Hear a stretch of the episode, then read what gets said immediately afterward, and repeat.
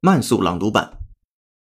Angry Birds soars past Captain America for top box office spot.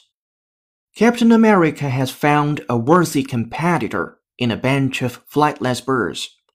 The Angry Birds movie soared to $39 million in its debut weekend, knocking Captain America Civil War off its first place perch. While new adult comedies Neighbors 2 and The, the Nice Guy struggled to get their footing, according to ComScore estimates Sunday.